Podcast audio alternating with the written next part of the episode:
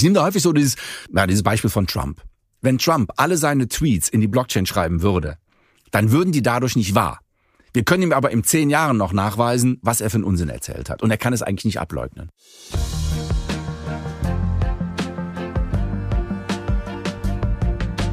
Hi und hallo, herzlich willkommen zu den Reviergeschichten. Mein Name ist Thorsten Knippertz und heute geht es um Emma, die Bio-Kuh. Aber nicht nur das, es geht auch um die Frage, was hat die Kuh Emma mit der Blockchain zu tun? Was ist die Blockchain überhaupt? Und wir sprechen auch über ein Kerbholz. Also Fragen über Fragen und die Antworten erhoffe ich mir von Professor Wolfgang Prinz. Der ist nämlich der Chef des Blockchain Reallabors in Hürth bei Köln. Er und sein Team versuchen von dort aus das Thema Blockchain unters Volk zu bringen. Das heißt, erklären, warum diese Technologie ganz spannend für die verschiedensten Unternehmen und Menschen hier im Rheinischen Revier sein kann.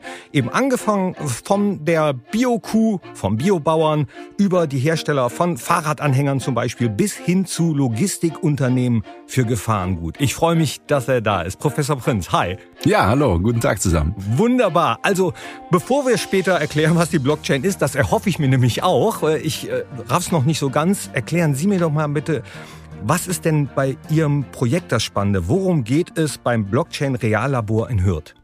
Ja, wir versuchen den digitalen Wandel in der in dem Rheinischen Revier voranzubringen und das mit verschiedenen Technologien. Unter anderem spielt da auch die Blockchain-Technologie eine Rolle und es geht eigentlich darum, Unternehmen die Chancen und Potenziale der Digitalisierung zu zeigen, exemplarisch zu erproben und auch die Bedarfe der Unternehmen zu erkennen, so dass man das einerseits in die Politik einbringen kann, andererseits aber auch Lösungen finden kann und vor allen Dingen auch Netzwerke mit Unternehmen schaffen kann, so dass diese Herausforderungen angenommen und denen begegnet werden kann. Was können das für Unternehmen sein? Was sind das für Unternehmen? Das können Hersteller sein äh, von Geräten, also das produzierende Gewerbe. Das können Handwerker sein. Das kann aber auch die Großindustrie sein. Das können Logistikunternehmen sein. Also es gibt eine ganze Reihe von Unternehmen, wo das eine Rolle spielen kann. Und wie Sie eben auch erwähnt haben, das kann auch ein Landwirt sein. Ja, äh, genau. Die Bio-Kuh Emma oder der Biobauer, inwiefern kann der davon profitieren? Ja, der Biobauer, der hat ja auch das Problem, dass er nachweisen muss, dass er wirklich Bio produziert. Und dass er vielleicht auch später, wenn seine Produkte im Handel sind, das nachgewiesen werden kann. Welchen Weg haben die Produkte genommen? Wo sind die hergekommen? Was ist hinzugefügt worden? Das heißt, wir haben hier so ein bisschen ein Vertrauensproblem eigentlich. Das können wir durch Werbung, das können wir mit vielen digitalen Mitteln lösen. Und da kann die Blockchain-Technologie eine Rolle spielen, indem sie transparent macht, wo Produkte herkommen, wie sie weiterverarbeitet wurden und wie sie in den Handel gelangen. Sie sind ja gebürtig aus Hürth, da wo auch das Reallabor sitzt. Ähm, dann hat sich der Kreis geschlossen, ja? Also Sie waren in Bonn, um zu studieren, aber nicht weiter weg von Hürth. Ähm, ja, doch, ich habe auch in Bonn nachher gearbeitet. Ähm, vielleicht kann man noch anmerken, dass ich in Nottingham promoviert habe. Och. Ja, also ich bin schon mal rausgekommen, zwischenzeitlich. Aber äh, man merkt ja auch am Dialekt, ich bin schon ein Rheinländer und mir gefällt's hier sehr, sehr gut. Ähm, reise sehr viel, bin auch in der Welt schon rumgekommen, aber ich habe hier doch meine Heimat gefunden. Was haben Sie denn studiert? Informatik, ne? Informatik, ja, damals, das war relativ früh. Ne? Also ich habe 86 äh, mein Diplom gemacht, äh, das war damals noch ein Diplom, habe 80 angefangen zu studieren und das war damals, wir waren mit zu, gehörten zu den, mit zu den ersten Informatikstudierenden. Was hat Sie denn daran so gereizt? Haben Sie als Kind schon Radios auseinandergebaut oder wie muss ich mir das vorstellen? Ja, ich bin ähm, damals im Gymnasium Bonnstraße in Hürth, heute ist das, das, heute ist das das Ernst-Mach-Gymnasium, zur Schule gegangen und dort gab's einen Computer. Und da gab es auch eine kleine AG. Und da haben wir angefangen, den Computer zu programmieren. Und das hat mich so fasziniert. Äh, ich habe dann später auch für ein kleines Unternehmen wirklich Radios auseinandergenommen, Sachen gelötet, habe dann zu Hause den Teppichboden mit dem Lötkolben verbrannt, äh, all solche Dinge gemacht und äh, bin darüber dann an die Elektronik und an den Computer gekommen. Das hat mich so fasziniert, dass ich damals diesen Studiengang begonnen habe. Hat das Ärger gegeben mit dem Lötkolben? Äh, nicht so richtig, konnte es verdecken eine Zeit lang. Ich habe mir aber auch mal den Finger hier verbrannt. Das hat mir Ärger gegeben. und Nottingham promoviert? Ja, ähm, ja, ich habe damals, äh, bevor ich bei Fraunhofer war, war äh, also Fraunhofer ist nachher mit der GMD, das war mein erster Arbeitgeber, das war das äh, die Gesellschaft für Mathematik und Datenverarbeitung, hieß nachher Forschungszentrum Informationstechnik für Deutschland und ähm, habe dort gearbeitet und äh, dann für die Promotion äh, im Rahmen eines europäischen Projektes einen sehr interessanten Partner in Nottingham gefunden. Und der Professor hat damals gesagt, Mensch, was ihr hier macht, das ist so spannend. Äh, wenn du möchtest, äh, kannst du gerne bei uns promovieren. Und das war halt sehr spannend. Und seitdem habe ich auch England äh, kennen und lieben gelernt. Über welches Thema genau? Äh, X500 Directory-Systeme. Ah ja, da frage ich jetzt nicht nach. Dafür brauchen wir wahrscheinlich 17 Podcasts, um das äh, aufzuschlüsseln. Wir haben schon genug mit unserem Thema heute hier zu tun. Jetzt haben wir schon gehört, in Bonn Informatik studiert, Fraunhofer Institut äh, und Sie unterrichten an der RWTH in Aachen? Genau, das war 2000, gab es mal eine gemeinsame Ausschreibung auf eine Leitungsposition am Fraunhofer Institut und auf eine Professur in Aachen, auf die ich mich beworben habe. Und seitdem unterrichte ich auch in Aachen teilweise Blockchain, aber im Wesentlichen Kooperationssysteme. Das heißt also, ähm, ich bringe den Studenten bei, wie, sie, wie man mit Hilfe von Internettechnologien zusammenarbeiten kann. Kooperationssysteme, da hake ich jetzt aber doch mal nach. Mhm. Äh, kann ich mir grob was vorstellen, aber was ist das genau? Ähm, wir alle kennen äh, Google Docs, wir alle kennen Google Drive, wir kennen Teams, wir kennen Zoom und ähnliche Dinge. Äh, an diesen Technologien arbeiten wir eigentlich schon bei uns im Institut seit 87, 88. Haben damals das allererste vollständig webbasierte Groupware-System entwickelt, BSCW nennt sich das steht für Basic Support for Cooperative Work. Sehr akademische Abkürzung, ja. Also aus Marketinggründen ist die vollkommen falsch, die kann man nicht aussprechen. Und ähm, das war so eine, eine Plattform, mit der man sehr einfach über das Internet Dokumente tauschen kann. Das hat damals den Europäischen Innovationspreis gewonnen. Und ähm, Sie können sich das so ein bisschen vorstellen wie das heutige Teams. Ja, wie, wie äh, äh, Dropbox und ähnliches. Ja, und das sind Kooperationssysteme, also Systeme, die den Austausch von Daten auf einfache Art und Weise ermöglichen. Ach, das ist cool, dass man mit mehreren Leuten gemeinsam an etwas arbeiten kann, und dann aber auch genau sieht, wer was verändert hat. Wer was verändert hat, Dokumente austauschen kann, äh, einrichten kann, wer Zugang hat, wer etwas lesen kann. All das sind Fragestellungen, die einen dabei beschäftigen. Und äh, das war damals noch relativ, äh, ja, das war sehr revolutionär. Aber heutzutage gibt es sehr, sehr viele Produkte in diesem Bereich. Und deshalb fällt das aus der Forschungsentwicklung ein wenig raus. Und aus diesem Grunde haben wir dann vor einigen Jahren uns der Blockchain-Technologie angenommen, weil wir die eigentlich auch als eine Kooperationstechnologie ansehen diese Produkte, die Sie gerade ansprechen, genau, mhm. das fällt aus der Forschung raus, geht dann mehr so Richtung Wirtschaft, wo man viel Geld mit verdienen kann. Haben mhm. Sie nicht mal mit dem Gedanken gespielt, vielleicht äh, auch da mitzugehen? Ich muss sagen, als ich damals bei der GMD anfing, 86, ähm, da hatte man befristete Verträge, ja, auf drei Jahre und ähm, dann dachte man, hier lerne ich noch sehr viel. Hier kann ich an wirklich innovativen neuen Techniken arbeiten, mit den neuesten Computern, die hier zur Verfügung stehen und danach geht man in die Industrie und verdient dann das große Geld. Aber die Arbeit hat mir immer so viel Spaß gemacht. Die Arbeit in diesen Forschungseinrichtungen ist sehr selbstbestimmt, sehr dynamisch. Man lernt immer die neuesten Technologien kennen. Man arbeitet wirklich in einem kreativen Umfeld mit tollen Leuten zusammen. Und das hat mich eigentlich da gehalten über die Jahre. Und dann haben Sie aber vor anderthalb Jahren knapp die Idee gehabt, das Reallabor zu gründen. Ja, die Idee ist eigentlich noch viel älter. Die Idee entstand eigentlich so vier, fünf Jahren, als wir mit dem Ministerium gesprochen haben über die Möglichkeiten in NRW eine Art Blockchain-Institut zu gründen. Ach so, und, äh, nennen Sie das intern Blockchain-Institut? Ja, na, es, wurde, es war damals der Codename Blockchain-Institut und das Ministerium hat das mit großer Begeisterung aufgenommen. Das ging dann über Antragspapiere, über Vorprojekte und heißt jetzt eben nicht mehr Blockchain-Institut, sondern das Blockchain-Reallabor, weil hier die Praxis im Vordergrund steht. Es soll hier dazu dienen, Unternehmen die Technologie nahezubringen und auch zu erproben und auch das Pro und Contra zu diskutieren und auch wirklich festzustellen, ist das eine Technologie, die hier ihre Anwendung finden kann oder ist es vielleicht nur ein Riesenhype? Und wie machen Sie das konkret? Indem wir Unternehmen ansprechen, ähm, Bedarfe ermitteln, ähm, sehr viel auch im Bereich der Ausbildung investieren, in verschiedensten Veranstaltungen, mit einer Blockchain-Convention. Wir engagieren uns beim Digitaltag, äh, wir machen Tutorials, wir laden Unternehmen ein, versuchen zu verstehen, wo die Digitalisierungsprobleme liegen und versuchen dann die richtige Lösung dafür zu finden. Und diese Lösung kann im Bereich KI, kann im Bereich Data Science liegen, kann auch im Bereich Blockchain liegen. KI, künstliche Intelligenz, ne? Genau. Äh, ja. Machen wir vielleicht auch nochmal irgendwann einen mhm. eigenen drüber. Und wer kommt dann dazu Ihnen? Auch manchmal Einzelpersonen? Erklären Sie auch Einzelpersonen, was eine Blockchain ist oder wie man digitalisieren kann? Gerne auch Einzelpersonen. Wir adressieren natürlich gerne auch Entscheidungsträger weil man dann sehr viel schneller natürlich auch in eine mögliche Umsetzung kommt. Ähm, aber wenn auch Einzelpersonen kommen, ähm, das steht offen. Man kann äh, auf unserer Webseite Termine buchen.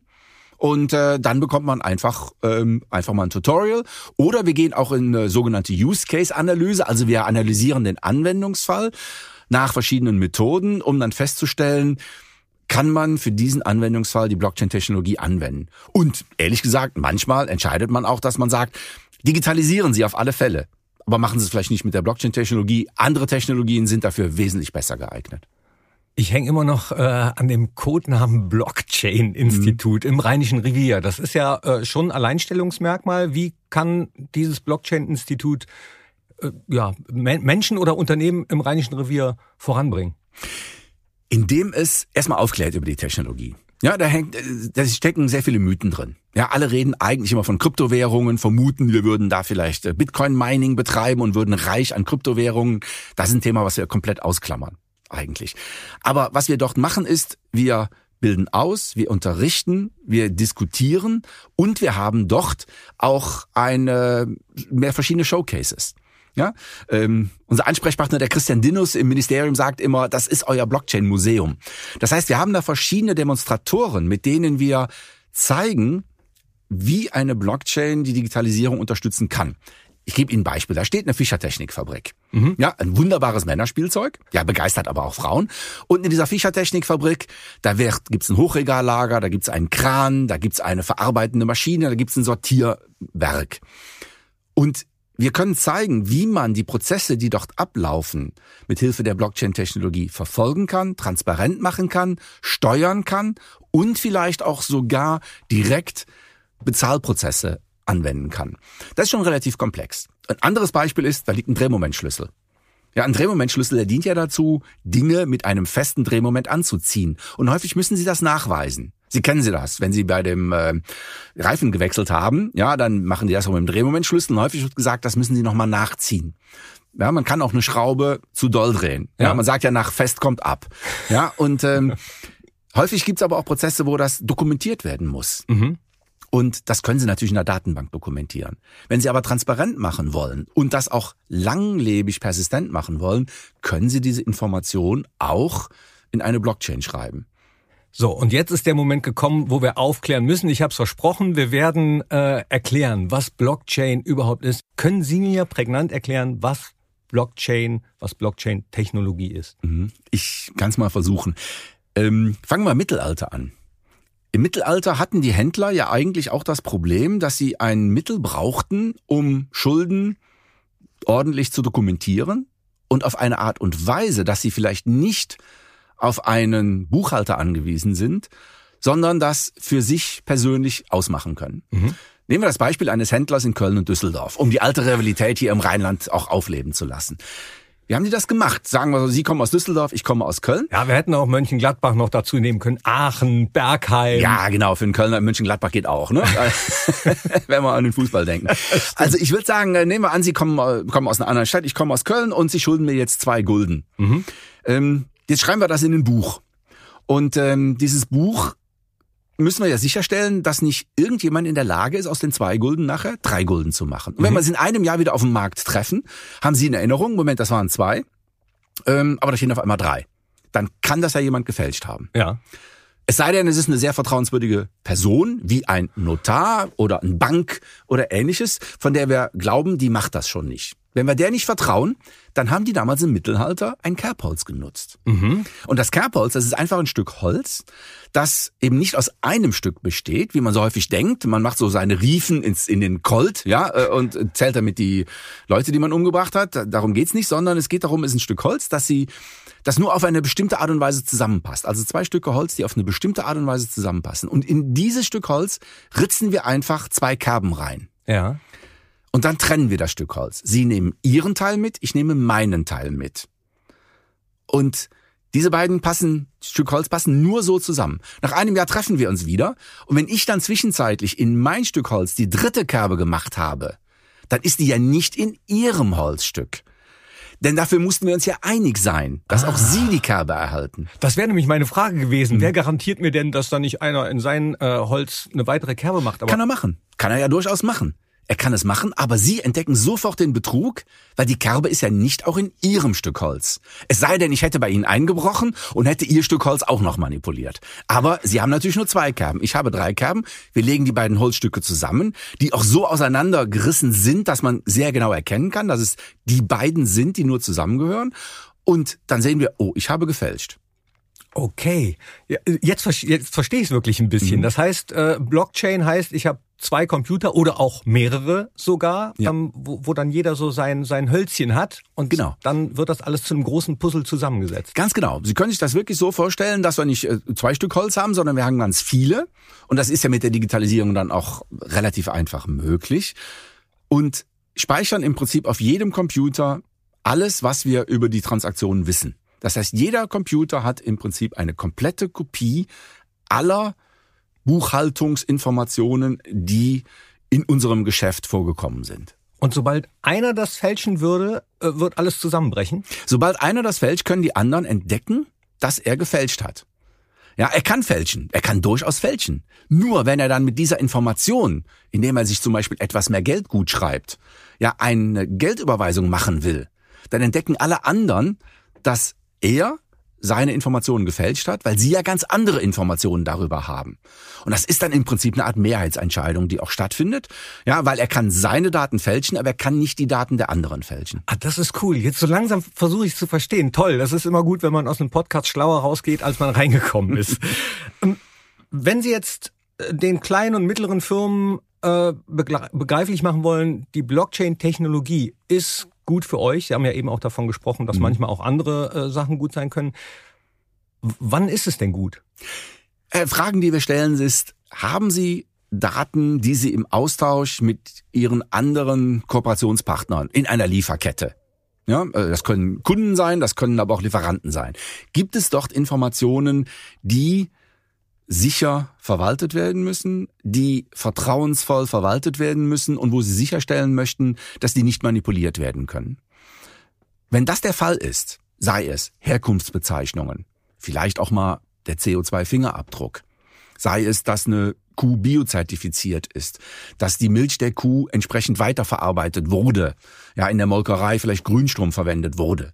Ja, wenn diese Informationen transparent gemacht werden sollen, so dass es nachprüfbar bleibt über eine gesamte Kette, dann haben wir schon einen ersten möglichen Anwendungsfall gefunden. Und der zweite Fall ist noch, gibt es im Moment niemanden, der das vertrauenswürdig für uns verwaltet. Ja, wenn wir mal an das Geldgeschäft denken, wir haben ja die sogenannten Intermediäre, die Mittelsmänner, die für uns sehr vertrauensvoll Geldgeschäfte abwickeln, also Banken. Den vertrauen wir ja auch. Und die machen das ja auch immer korrekt. Meistens. Ja, richtig. Im Bereich der, des, des Bitcoins oder der Kryptowährungen versucht man ja, die Banken zu ersetzen durch dieses Netzwerk. Diese Anwendungsfälle adressieren wir aber gar nicht, sondern häufig geht es darum, suchen Sie eine Art Notar, eine Art Notarfunktion, wo ein Notar zu teuer wäre, wo es auch niemanden gibt, der dieses als eine Plattform anbietet, wo Sie das in Ihrem Netzwerk gemeinsam regeln wollen. Dann kann die Blockchain-Technologie eine Rolle spielen.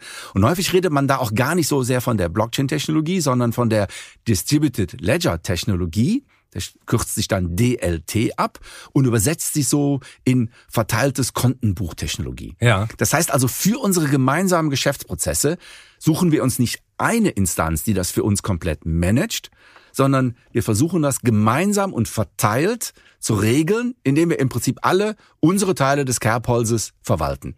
Und dann nehmen wir dann eben eine DLT-Technologie, die wir dann eben gemeinsam betreiben. Wir alle sind dann sozusagen äh, das, was bisher die Bank für uns war. Wir vertrauen uns alle gegenseitig. Dann finden die Banken das wahrscheinlich gar nicht so gut, oder? Ja, Banken schauen da natürlich sehr genau hin. Auch die Regulierungsbehörden schauen da sehr genau hin. Wenn es um Geldgeschäfte geht, ist natürlich, spielt die Bank da eine Rolle. Das ist auch sehr stark reguliert. Wenn es darum geht, dass wir irgendwelche anderen Daten, die in Lieferketten eine Rolle spielen, äh, dann sind die Banken noch außen vor, dann bieten sich hier sehr, sehr große Möglichkeiten, die DLT-Technologie eigentlich einzusetzen. Und da redet man häufig nicht mehr von Blockchain, weil Blockchain wird häufig damit assoziiert, das ist ein sehr offenes Netzwerk, jeder kann mitmachen, aber so Ableger davon, das ist eben diese besagte Distributed Ledger-Technologie und die können wir auch in abgeschlossenen Netzwerken betreiben, wo sich also eine Lieferkette, wo sich Unternehmen eines bestimmten Typs zusammenschließen, um eine solches, um ein solches Netzwerk zu betreiben. Jetzt äh, haben Sie eben gesagt, man könnte zum Beispiel bei unserer Bio-Kuh Emma, um bei der zu bleiben, eventuell gucken. Hab, hat man da wirklich grünes Gras zum Beispiel zu fressen gegeben? Das ist dann alles dokumentiert. Jetzt gibt's ja aktuell ein Beispiel, fällt mir ein, wo das vielleicht auch passen könnte. Oder äh, vor kurzem in der Vergangenheit gab es ja den Tankrabatt. Wenn das jetzt alles in der Blockchain reguliert wäre, könnte man dann schauen, wer letztendlich davon profitiert hat. Könnte man nachweisen, dass die Mineralölkonzerne einen Teil des Rabatts eingestrichen haben? Ist schwierig. Die Frage hatten wir auch schon. Es ist schwierig. Äh, man könnte vielleicht darüber transparent machen, ähm, wie sind die einzelnen Kostenanteile, die dort verkauft werden. Ich würde hier aber keine Blockchain-Lösung annehmen. Ich denke mal, hier reicht es, wenn man vielleicht mehr Transparenz, Transparenz über die Einkaufspreise oder ähnliches schafft. Ich glaube, hier mit einer Blockchain zu argumentieren, das wäre verfehlt. Ja, und man muss auch eines betrachten. Eine Blockchain speichert nicht die Wahrheit. Ja, also eine Blockchain sorgt dafür, dass eine Information, die wir einmal dort abgelegt haben, nachträglich nicht mehr manipuliert werden kann. Und das ist dann immer das sogenannte Orakelproblem. Das heißt also, man sagt doch häufig Garbage in, Garbage out. Also wenn ich Unsinn in die Blockchain schreibe, bleibt das Unsinn. Dadurch, dass es in diesem verteilten Netzwerk gespeichert wird, wird es nicht wahr. Mhm. Und deshalb muss man immer auch dafür Sorge tragen, dass die Information, die in die Blockchain geschrieben wird, auch korrekt ist. Das kann die Blockchain nicht prüfen. Sie führt keine Korrektheitsprüfung durch. Sie sorgt nur dafür, dass Informationen, die einmal dort abgelegt worden sind, nachträglich nicht mehr manipulierbar sind. Okay, dann gehe ich wieder weg vom Öl, wieder mhm. hin zu unserer Bio-Kuh. Äh, äh, wenn äh, der Biobauer oder die Biobäuerin reingeschrieben hat, ja, war grünes Gras, dann äh, garantiert mir die Blockchain noch nicht, dass das auch wirklich grünes Gras war. Nein, überhaupt nicht. Wir wissen nur, der Bauer hat's gesagt. Er kann das validieren, indem er sagt, das wurde mir bestätigt von einer Prüforganisation. Demeter, der TÜV oder wer auch immer, der dann ein bestimmtes Zertifikat erteilt hat. Auch dieses Zertifikat kann er dort hinterlegen. Ja, aber letztendlich liegt das Vertrauen häufig auch wiederum außerhalb der Blockchain. Ja, also es ist oft so sehr ambivalent, weil man ja sagt, oh, die, die Blockchain schafft Vertrauen. Ja, sie schafft das Vertrauen, dass die Daten, die dort einmal abgelegt worden sind, nicht nachträglich manipuliert werden sind. Das ist ja auch schon mal was. Genau, das ist schon ein großer Wert. Aber wir müssen trotzdem das Vertrauen haben, dass die Daten, die dort reingeschrieben worden sind, von jemandem geprüft worden sind und dass sie korrekt sind. Wir haben wohl den Vorteil, wenn jemand dort gelogen hat, können wir es ihm sehr gut nachweisen. Ja, das heißt also, wenn der Bauer dann da reingeschrieben hat, die Kuh wurde mit Biofutter ernährt und wir stellen nachher fest, da ist irgendwas faul, dann kann man den Bauer die Ohren lang ziehen und sagen, pass mal auf, du hast es aber gesagt. Ja, und ich nehme da häufig so dieses, ja, dieses Beispiel von Trump. Wenn Trump alle seine Tweets in die Blockchain schreiben würde, dann würden die dadurch nicht wahr. Wir können ihm aber in zehn Jahren noch nachweisen, was er für einen Unsinn erzählt hat. Und er kann es eigentlich nicht ableugnen. ja, wäre, wäre schön gewesen. Ich bleibe bei meiner Lieblingskuh Emma, nicht die Kuh Elsa, sondern die Kuh Emma. Ja. Vielleicht können Sie mir mal beschreiben, wieso so eine Biokuh ein gutes Beispiel für den Nutzen von Blockchain sein kann, ganz konkret. Ja, hier geht es im Wesentlichen darum, dass wir nachvollziehen können, was aus den aus der QMA geworden ist, wo sie herkommt und was auch aus den äh, Produkten geworden ist, die auf der QMA basieren. Fangen wir ganz vorne an. Die QMA selber ist registriert häufig auch jetzt in Datenbanken. Wir können die QMA aber auch in einer solchen Blockchain registrieren. Zusammen mit Zertifikaten, die nachweisen, dass diese QMA aus einer bestimmten Linie kommt. Wir können dann auch doch dokumentieren, welches Futter sie bekommen hat oder dass der Bauer in seiner gesamten Haltungsform eben biokonform ist. Jetzt produziert die Kuh Milch. Diese Milch wird weitergegeben und äh, von einer Molkerei weiter verarbeitet. Ähm, vielleicht zu Sahne oder anderen Produkten gemacht. Sie landet irgendwann im Handel. Jetzt kennen wir alle die Produkte im Handel, die uns mit äh, Fotos glückliche Kühe zeigen. Ja. Und wir wissen ja auch häufig, dass dann die Kuh oder die Verpackung mit den glücklichsten Kühen am teuersten ist. Wir sind ja auch bereit, für diese Bioprodukte etwas mehr zu zahlen. Aber häufig ist es doch ein Vertrauen in die Werbung. Absolut. Und in die Marke. Absolut. Gut. Wir gehen auch nicht davon aus, dass dort viel geschummelt wird. Aber wir können es über eine Blockchain-Lösung sehr viel transparenter machen. Wo kommt die Milch her? Wo wurde sie weiterverarbeitet? Hat die Molkerei vielleicht äh, grünen Strom genutzt, ja, äh, um ihren Betrieb zu äh, organisieren? Wurde im Logistik, in der Logistikkette wurden LKWs genutzt, die besonders wenig Emissionen haben oder ähnliches. Das kann man in einer Blockchain dokumentieren. Und hier haben wir genau wiederum dieses Netzwerk von verschiedenen Stakeholdern oder verschiedenen Mitspielern. Wir haben die Logistikunternehmen, wir haben die Molkerei, wir haben also das weiterverarbeitende Gewerbe, wir haben den Ursprung eines Produktes.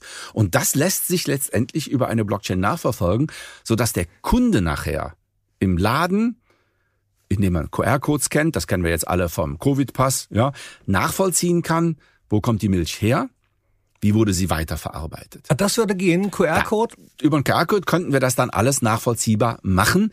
Natürlich, das lässt sich in der Blockchain dokumentieren. Kritiker sagen, okay, wir vertrauen dann aber immer noch, dass die Angaben, die gemacht worden sind, korrekt sind. Mhm. Das stimmt. Ja, wie ich schon erwähnte, die Blockchain kann das nicht prüfen, ja, ob der LKW, mit dem die Milch transportiert wurde, wirklich emissionsfrei ist. Das kann sie nicht prüfen. Wir können nur feststellen, es wurde so dokumentiert. Und vielleicht noch, um noch ein etwas Besonderes hinten dran zu setzen. Häufig denken wir ja auch, ja, wenn wir mehr für die Milch bezahlen, dann bekommt auch der Bauer mehr dafür. Ja. ja. Aber wissen wir, ob das nicht vom Handel oder von der Molkerei eingestrichen wird? Wir könnten hier sogar direkt über die Blockchain Zahlungsprozesse transparenter machen, indem man sieht, ja, wenn ich jetzt hier meine Milch kaufe, geht ein gewisser Anteil auch wiederum an den Bauern zurück. Sodass man auch das gute Gefühl, was man hat, belegt bekommt dadurch, dass wirklich ein Anteil des Preises, des erhöhten Preises, den ich gerne dafür zahle, wieder zurückgeht an den Bauern. Und somit erreichen wir ein gewisses Maß an Fairness, eine erhöhte Transparenz und das kann man über eine Blockchain sichtbar machen. Also das heißt, ähm, klar, ich muss vertrauen, dass die Angaben richtig gemacht worden sind, bin mir dann aber sicher, dass es nachträglich nicht gefälscht wurde. Ja. Wie nutzt das denn äh, jetzt den Bauern im Rheinischen Revier oder mir als Kunden? Transparenz ist dann das. Es ist eine erhöhte Transparenz, ist ein Alleinstellungsmerkmal. Ja, wir, wir, also meine, wir haben ja sehr, sehr viele Produkte, die sehr ähnlich sind. Und über die Digitalisierung erreichen wir ja Alleinstellungsmerkmale. Mhm. Und wir sind ja immer noch häufig, treffen wir in, in der Industrie auf Unternehmen, die hervorragende Produkte herstellen, denen aber oft noch so die digitalen Dienste dazu fehlen. Ja, ähm, keinen ganz einfachsten Fall. Wir nehmen eine Kaffeekanne. Ja, es ist wirklich ein sehr triviales Beispiel. Wir nehmen eine Kaffeekanne, die Sensorik eingebaut hat und die dann selber dazu in der Lage ist, beim Caterer automatisch nachzubestellen oder ähnliches. Ja, dann hat diese Kaffeekanne ein besseres Alleinstellungsmerkmal als eine, die das nicht hat. Und so reden wir häufig von digitalen Diensten, die mit Produkten verknüpft sind, sodass wir mit den mehr verkaufen können. Und jetzt müssen wir uns überlegen, geben wir diese digitalen, die Zusatzdienste, geben wir die an die großen Player ab, Amazon, Google, all die großen Plattformen, die ja häufig an der Digitalisierung gewinnen, während Unternehmen die Rohstoffe dazu liefern, also ihre Produkte liefern und ja. die dann die digitalen Zusatzdienste dran packen. Und da kann die Blockchain eine Lösung bieten, das jetzt auch selbstverantwortlich zu machen. Das also im Netzwerk selber zu organisieren, ohne das jetzt den großen Plattformanbietern zu überlassen. Apropos groß, äh, nutzen so große Unternehmen so eine Blockchain-Technologie auch schon, um ja. Äh, transparenter zu machen, ob jetzt, äh, bleiben wir auch mal beim Kaffee, ob, ja, ja. so ein Kaffeebauer auch. Äh, Kaffee ist ein wunderbares Beispiel. Äh, Nespresso. Ja, es, Nespresso hat einen Blockchain-Kaffee. Ja, äh, wenn ein Blockchain-Kaffee. Blockchain-Kaffee, so wird er genannt. Wie ja. schmeckt der? Äh, der schmeckt sehr gut. Wir haben ihn schon probiert und wir stehen da auch mit, äh, mit denen in Kontakt.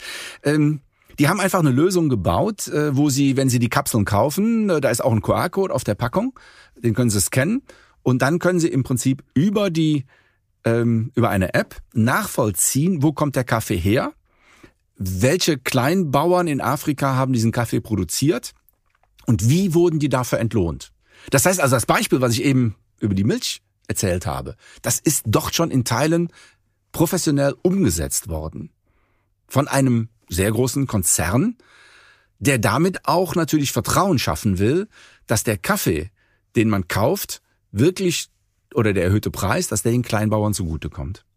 Okay, das hört sich gut an. Jetzt muss man natürlich sagen, es gibt auch ganz viel anderen tollen Kaffee von Melita, natürlich, von ja, Edusho genau, und ja. aber das, das ist natürlich gut, äh, wenn es transparent gemacht wird und man sehen kann, ja, das kommt da an, äh, mhm. wo ich es auch möchte ja. als Kunde. Jetzt haben Sie eben gesagt, hauptsächlich kleine und mittlere Unternehmen. Mhm. Ähm, ich weiß, dass Sie auch schon mal mit einem Logistikunternehmen zusammengearbeitet haben, das Gefahrengüter transportiert beziehungsweise sich darauf konzentriert hat. Mhm. Wie hilft die Blockchain da? Das ist ein Logistikunternehmen hier aus dem ähm, Rhein-Erft-Kreis und dabei geht es darum, dass dort eben hochgiftige Chemikalien transportiert werden. Also die transportieren keine Milch und kein Kölsch, sondern wirklich hochgiftige Chemikalien. Und diese Tanks, die müssen nach jeder Fahrt entsprechend gereinigt werden. Das geschieht in einer Tankreinigungsanlage und ähm, dann wird das anschließend dokumentiert abhängig von den Produkten, die vorher drin waren, müssen bestimmte Reinigungsprozesse durchgeführt werden und genau das wird dokumentiert. Und das erfolgt auf einem Blatt Papier mit einer handschriftlichen Unterschrift und dieses Blatt Papier ist noch besonders bedruckt. Das ist sehr bunt. Ja, fast wie ein Geldschein sieht's aus. Und das ist die Sicherheit, die dahinter steckt. Jetzt sagt dieses Unternehmen auch, dass der gesamte Logistikmarkt natürlich mit sehr geringen Margen arbeitet. Mhm. Und dieses Unternehmen argumentiert das, über. Das sagen ja alle. Ja, genau. alle sagen immer, ah, die Margen sind so Die Margen klein. sind so gering. Ja, ja. Ne? Ähm, aber hier herrscht ein sehr starker Konkurrenzdruck. Und dieses Unternehmen argumentiert über Sicherheit und Qualität. Und hier geht es jetzt darum, in einem Projekt zu erproben, können wir diese Reinigungszertifikate auch digital ausstellen so dass sie in einem Netzwerk von verschiedenen Logistikern, Reinigungsanlagen, aber auch Prüfstellen. Und das sind dann wiederum diese verschiedenen Chemieparks, die wir ja auch im Rheinischen Revier haben. Ja, Daumagen, Leverkusen, Knapsack, Kürt. Es gibt ja ganz viele verschiedene Industrieparks, die auch zu den Kunden gehören, sodass man wirklich feststellen kann, dieser Tank wurde entsprechend gereinigt und das Zertifikat ist echt. Bis dahin dass wir über die digitalisierte Lösung auch feststellen können, wurde das Zertifikat überhaupt geprüft. Ja, wir kennen das. Ja, dann kommt dann der Tankwagen an, ja, und man kennt die, ja, und die zeigen kurz das Zertifikat hoch und dann sagen wir, ah, jupp, dich kenne ich, ne, fahr durch. Ja. ja. Ich unterstelle den Mitarbeitern da überhaupt nichts, ne, aber wir alle kennen das aus diesen Prüfprozessen. Ja. Wir haben ja häufig auch Vertrauen wirklich dann in die Menschen, was ja auch sehr richtig und sehr wichtig ist. Aber damit lässt sich auch nachvollziehen, ob dieser gesamte Prozess ordentlich abgewickelt wurde. Und hier erproben wir jetzt, ob man das mit Hilfe einer Blockchain-Lösung umsetzen kann, aber auch das Für und Wider, weil es gibt andere Möglichkeiten, das auch umzusetzen. Man kann das auch mit digitalen Unterschriften und Ähnlichem äh, lösen. Hier geht es auch mal darum, die Praktikabilität dieser Lösung zu erproben, um damit auch den Unternehmen hier ein Alleinstellungsmerkmal zu geben und damit auch einen Wettbewerbsvorteil. Dann wäre äh, Blockchain-Technologie doch auch gut für Unternehmen. Äh, Stichwort Nachhaltigkeit ist ja auch in aller Munde. Also wenn es um den CO2-Fußabdruck geht, zu zeigen, äh, ich habe weniger Emissionen oder ich habe so und so viele Emissionen rausgepustet. Ja, ja. Also es ist im Moment eine sehr intensive Diskussion darum, wirklich den CO2-Fußabdruck über eine Blockchain nachvollziehbar zu machen. Das ist der eine Punkt, dass man also nachvollziehen kann, welchen CO2-Fußabdruck hat jetzt dieses Produkt? Mhm. Ja, da hat man natürlich viele Probleme. Also erstmal, wie, wie kalkuliere ich den eigentlich? Ja, wie berechne ich eigentlich den CO2-Fußabdruck? Ähm, die Blockchain ist da häufig so das kleinere Problem. Die andere Lösung ist, dass man ähm, sogenannte Tokens ausgibt. Das heißt also im Prinzip eine Art Eigenwährung, eigene Münzen ja, wo man sagt, digitale Münzen. Digitale Münzen im Prinzip, die dann auf der Blockchain gehandelt werden können für den CO2-Verbrauch. Unterschiedlichste Ansätze gibt es da. Ähm, da sind also sehr große Unternehmen wie Siemens unterwegs, äh, die solche Lösungen anbieten. Äh, es gibt aber auch andere kleinere Unternehmen, Start-ups, die jetzt genau diesen Markt adressieren, um das nachvollziehbar zu machen und vielleicht auch dafür einen besonderen Markt zu schaffen. Ja, also äh, hört sich sehr, sehr äh, in die Zukunft gewandt an. Da sind irre viele Möglichkeiten, vielleicht auch für den Alltagsgebrauch, wo, wo man es gar nicht merkt, dass Blockchain dahinter steckt? Ja, ich glaube, im Moment haben wir vielleicht das Problem, dass jeder genau verstehen will, was hinter diesem System steckt. Und ähm, oft nutzen wir auch Technologien und wissen gar nicht genau, was dahinter steckt. Ja, also wie funktioniert eigentlich die Spracherkennung bei Alexa oder bei Google?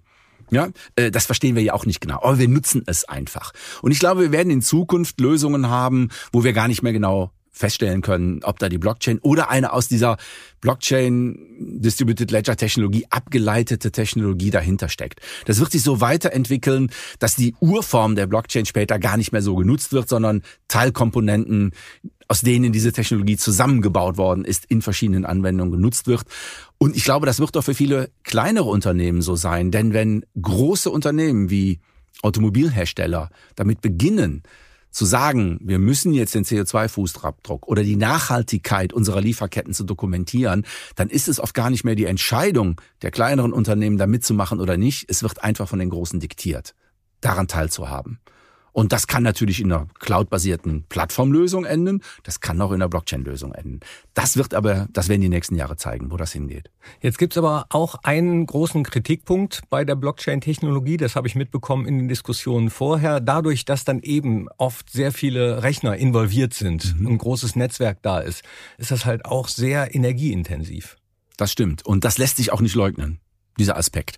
Ähm, man redet dann immer, man kennt da die Bitcoin-Blockchain, die Ethereum-Blockchain. Das sind halt öffentlich betriebene Blockchains, wo jeder mitmachen kann. Ja, also Sie können jetzt auch nach Hause fahren und dann den Rechner hochfahren und dann sich einen entsprechenden Knoten darauf installieren. Ja, ist nicht ratsam, das zu tun, ja, ähm, weil es Ihren Rechner überlastet und Sie auch keine Gewinne davon hätten letztendlich. Aber diese Netzwerke sind sehr, sehr energieintensiv. Man unterscheidet dann aber auch andere Netzwerke, die eben in bestimmten Konsortien oder Communities betrieben werden können. Ja, da gibt's eine große Blockchain, äh, die Blocksberg-Blockchain, die von der Max-Planck-Gesellschaft initiiert worden ist, oder aber andere, mehr konsortial betriebene Blockchains, die man dann eigentlich gar nicht mehr so sehr als eine Blockchain bezeichnet, sondern wirklich als eine Distributed Ledger-Technologie. Hier kann man ganz andere Algorithmen verwenden, um die Blockchain zu betreiben, die nicht so energieintensiv sind. Und dann können Sie diese Blockchains eigentlich ganz normal betreiben, wie wenn Sie normalen Webserver betreiben oder ähnliches. Ähm, verstanden habe ich, dass Blockchains sozusagen wie Netzwerke funktionieren. Aber was ich noch nicht so genau weiß, wie funktioniert das rein technisch? Warum Blockchain eigentlich? Warum heißt das eigentlich so? Ja, ähm, die müssen sich das so vorstellen. Ähm, wir gehen wir mal einfach von einer normalen Transaktion aus, die wir in diese Blockchain schicken. Ja, also wir wollen eine Geldüberweisung doch dokumentieren oder wir speichern einfach rein, dass die Kuh Emma jetzt äh, besonderes Futter bekommen hat. Dann geben wir diese Information in das Netzwerk rein. Nun muss diese Information ja in diesem Netzwerk gespeichert werden. Und es reicht ja nicht, wenn nur mein Knoten in diesem Netzwerk das was, speichert. Was heißt Knoten? Knoten, also mein Rechner Ach in so. diesem Netzwerk. Ne? Also betrachten wir das Netzwerk äh, als ein Netzwerk von verschiedenen Computern. Und dann hat der Bauer hat einen Computer, die Molkerei hat einen, der Händler hat einen, die, der Lieferdienst hat einen. Ja, und äh, das sind natürlich viele und wir haben da vielleicht nachher 50 bis 100 Computer, die dieses Netzwerk aufbauen. Jeder betreibt das gleiche Stück Software aus, diesem, aus dieser Blockchain.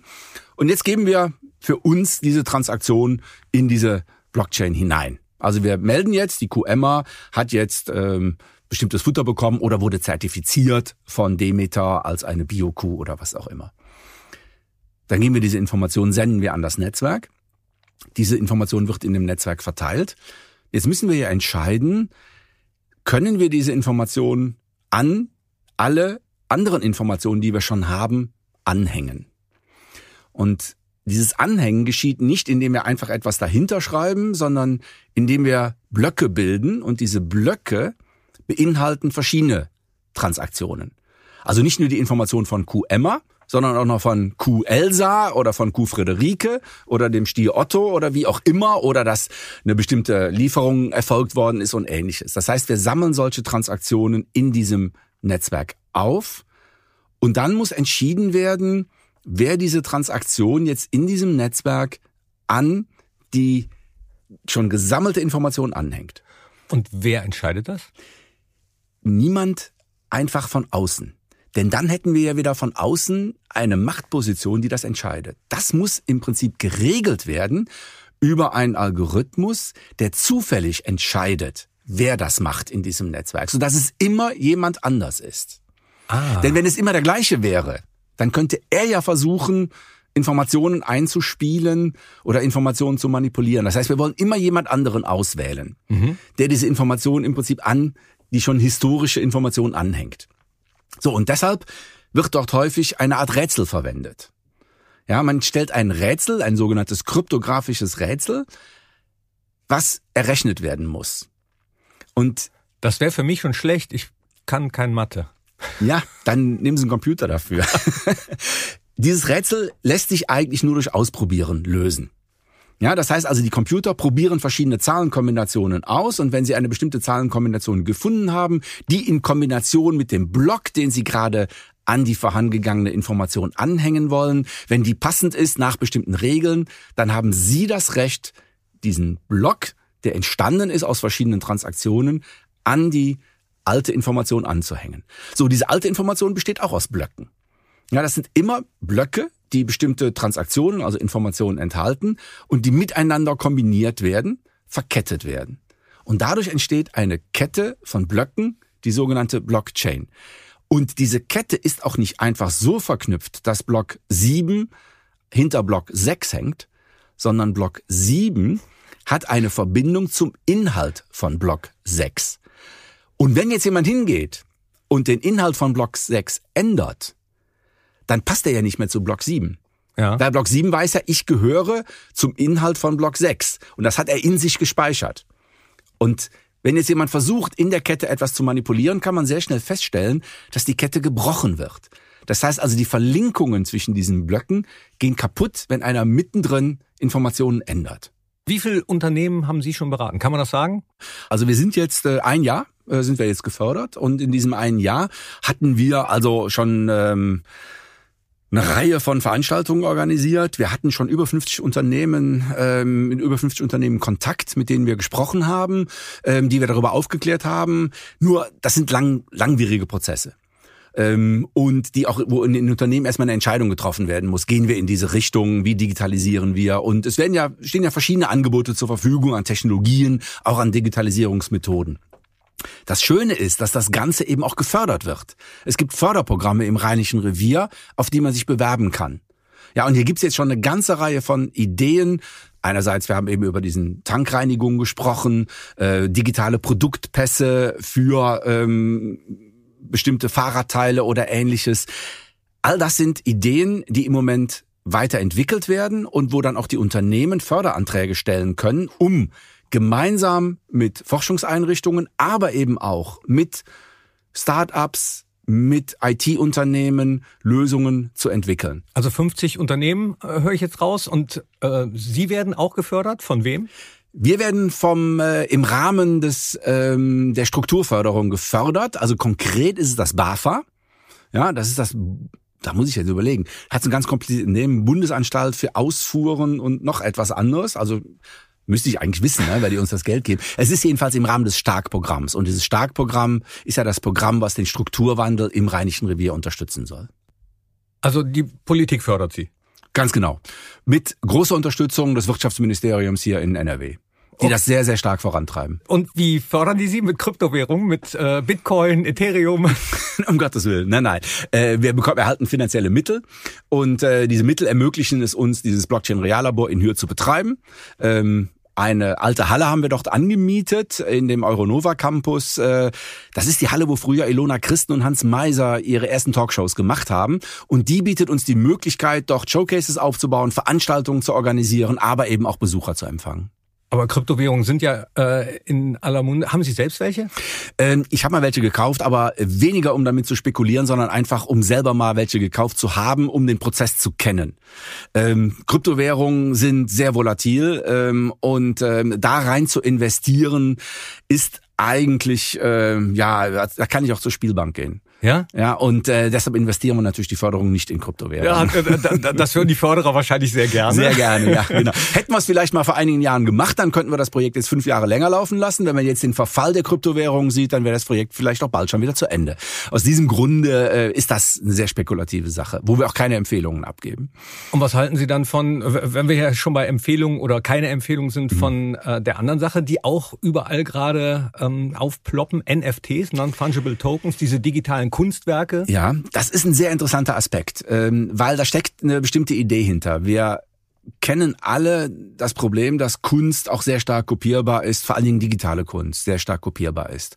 Mit den NFTs wird versucht, Kunst wiederum einzigartig zu machen und denen einen Seltenheitswert zu geben. Ja, ich nehme ein digitales Bild, was sich jeder im Netz runterladen kann, erzeuge davon die Prüfsumme oder Fingerabdruck, den sogenannten NFT und speichere das in einer Blockchain. Und dann kann ich über diese Blockchain diesen Prüfsumme handeln. Ich handle damit nicht das digitale Bild. Ich handle die Prüfsumme des digitalen Bildes. Und das ist für viele schwer verständlich. Warum soll ich, wenn ich doch das Bild eigentlich gar nicht besitze und das jeder im Netz runterladen kann, warum soll ich dann für einen Zahlencode, der das Bild nur in gewisser Form repräsentiert, auch noch Geld geben? Mhm. Aber das ist der NFT eigentlich. Und da gibt es jetzt wirklich NFTs, die zu astronomischen Preisen gehandelt werden. Ja, auch aus dem Rheinischen Revier, ne? Die sieben Schornsteine. Die sieben Schornsteine. Ja, wir haben das gemacht äh, letztlich für den Digitaltag bei uns in Hürth. Da haben wir alte Industriebilder, haben wir dann auch mal als NFT umgesetzt und äh, haben die dann für einen guten Zweck verkauft. Und zwar für die Partnerstadt in der Ukraine. Und der Erlös ging eigentlich an die Partnerstadt in der Ukraine, um zu demonstrieren, was man mit NFTs machen kann. Und äh, das heißt also, sie haben nicht nur gespendet, sondern sie haben dann auch ein NFT eines schönen alten Bildes aus der Industriestadt Hürth bekommen. Ich gehe nicht davon aus, dass die in ihrem Wert steigern. Das ist mehr ein symbolischer Akt gewesen. Es gibt NFTs, die in ihrem Wert gestiegen sind, wobei es auch sehr viele Stories gibt, dass da so Insiderhandel getrieben wird, um die nach oben zu treiben. Der Gedanke ist aber eigentlich interessant und wird von vielen Künstlern aufgegriffen, weil man damit eine Art Urheberschaft darstellen kann an einem solchen digitalen Bild. Aber es reicht nicht, wenn das einfach nur in der Blockchain gespeichert ist. Man muss sehr viel mehr kontrollieren. Wo kommt der, wo kommt äh, dieser Fingerabdruck her, diese Prüfsumme her? Wer hat sie eingestellt? Gehört diese Adresse wirklich zu dem Künstler und ähnliches? Es ist wirklich nicht damit getan und es gibt auch eine ganze Reihe von Betrugsversuchen. Man muss da vorsichtig sein. Also auch wieder was für Sammlerkunst, vielleicht irgendwann mal in einem anderen Podcast auf jeden Fall. Aber dass es diese sieben Schornsteine aus dem Rheinischen Revier gibt als Kunstwerk, finde ich wunderbar. Schon wieder ein Bezug. Es sind zwölf. Das sind die sogenannten zwölf Apostel. Äh, das waren zwölf Schornsteine, die damals in Knappsack standen, äh, in dem alten Industriegebiet. Und ähm, dann wurden es nur noch sieben, ja, weil einer nach dem anderen dann abgerissen worden ist. Aber es waren zwölf und deshalb hießen die die zwölf Apostel. ja, aber der Bezug zum Rheinischen Revier, der ist ja auch hier in diesem Podcast immer wieder gegeben. Auch dadurch, dass Sie heute hier sind, freue ich mich sehr. Äh, der Codename Blockchain Institut habe ich noch von Anfang unseres Podcasts im Ohr. Wenn Sie jetzt ähm, Ihr Reallabor in zehn Jahren sehen, was sehen Sie? dann sehe ich, dass die Blockchain-Technologie und alle ihre Nachfolger davon, also die, die, die, was daraus geworden ist, sehr viel stärker in unser Leben eingetreten ist und dass wir häufig gar nicht mehr darüber reden, dass wir eine Technologie nutzen, die dann eben einfach darauf basiert. Ich hoffe auch, dass wir dann eine Art Ökosystem geschaffen haben, wo Unternehmen untereinander sehr viel stärker vernetzt sind, vertrauensbasiert Geschäftsprozesse darüber abwickeln, Daten austauschen und wo die Blockchain als eine Komponente von vielen, dazu gehört dann auch KI, 5G-Netze und ähnliches, eine Rolle spielen kann. Und ich hoffe, dass wir es dann vielleicht auch geschafft haben, hier im Rheinischen Revier eine Art Leuchtturm zu schaffen, wo man sagt, dort waren die Unternehmen so offen, sich diesen neuen Technologien anzunehmen, auszuprobieren und hier auch Alleinstellungsmerkmale geschaffen haben und einen Wettbewerbsvorteil bekommen haben. Und dann waren Sie schon wieder mit vorne dabei, als einer der ersten. Hoffen wir, ja. Das war eine Menge Stoff, hat aber bei mir zumindest etliche Wissenslücken in Sachen Blockchain gefüllt. Die Beispiele von Ihnen äh, waren echt toll. Ganz, ganz herzlichen Dank. Sehr gerne. Und damit sind wir auch schon am Ende unserer heutigen Episode. Ich bedanke mich ganz herzlich bei euch fürs Zuhören. Äh, gerne weitererzählen an Familie, an Freunde oder äh, ja gut, eine ne, Podcast-Blockchain, weiß ich nicht, ob es die schon gibt. Falls ja, äh, werden wir die ins Leben rufen. Also damit ihr die neueste Episode immer erhaltet, bitte teilen, liken und diesen Podcast abonnieren und dann beim nächsten Mal wieder dabei sein, wenn es heißt Reviergeschichten. Das war's. Thorsten Knippertz, das bin ich. Sagt Tschüss. Tschüss.